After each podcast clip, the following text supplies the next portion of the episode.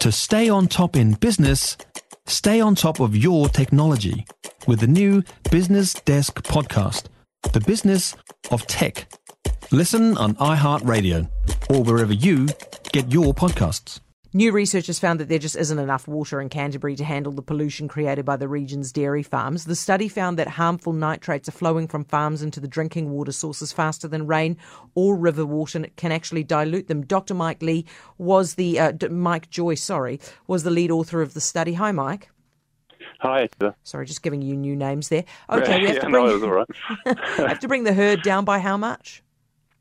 Uh, a 12 fold reduction. Either you know, to try and put it into some kind of, you know, thing that people understand, you need 12 times as much rainfall to dilute it to a safe level. Or, you know, of course, that's not going to happen. In fact, less rainfall's happening. And so it's a 12 fold reduction.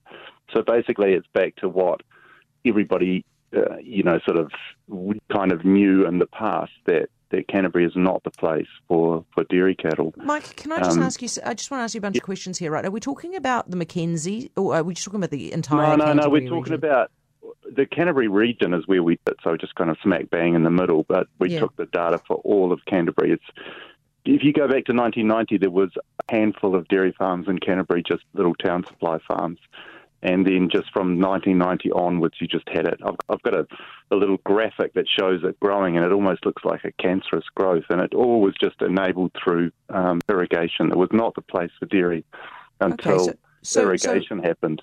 What, what herd we, what herd size are we talking about here? Um, I think we're up to about 1.3 million cows there at the moment. And uh, sorry, my maths is shocking, but are you saying we yeah. have to get it down to 100,000?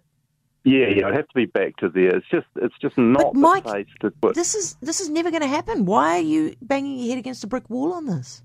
Well, you can say that, but if we don't, well, it's already happening. That you know, three quarters of the groundwater wells are, are going through the ceiling with with growth. You've got 800,000 New Zealanders, mostly in the South Island, drinking get their drinking water with nitrate levels above the level known to be a risk of, of colorectal cancer.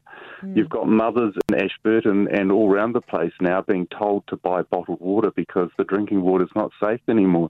You've got lakes that are eutrophic that fish can't live in anymore. You've got rivers that fish can't live in anymore.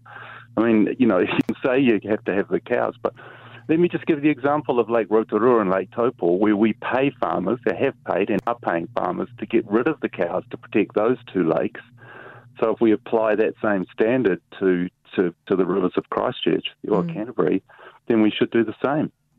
Mike, thanks for chatting to us. Appreciate it. Mike Joy, Senior Researcher at Victoria University Institute for Governance and Policy Studies. And by the way, tomorrow, He Waka is coming out. You're like, what? What are you talking about? Get used to that. Better learn that very fast. That is the farmers' climate plan. Well, actually, I don't know if it's coming out tomorrow. It's going to the minister, I think. Anyway, whatever. It's due tomorrow. It is due tomorrow. Whether it's made public, I do not know. But this is the, the, the, the big thing that was left out of the climate plan, which was announced by the government, what, like two, two Mondays ago? The big thing was what to do with, with the farm emissions.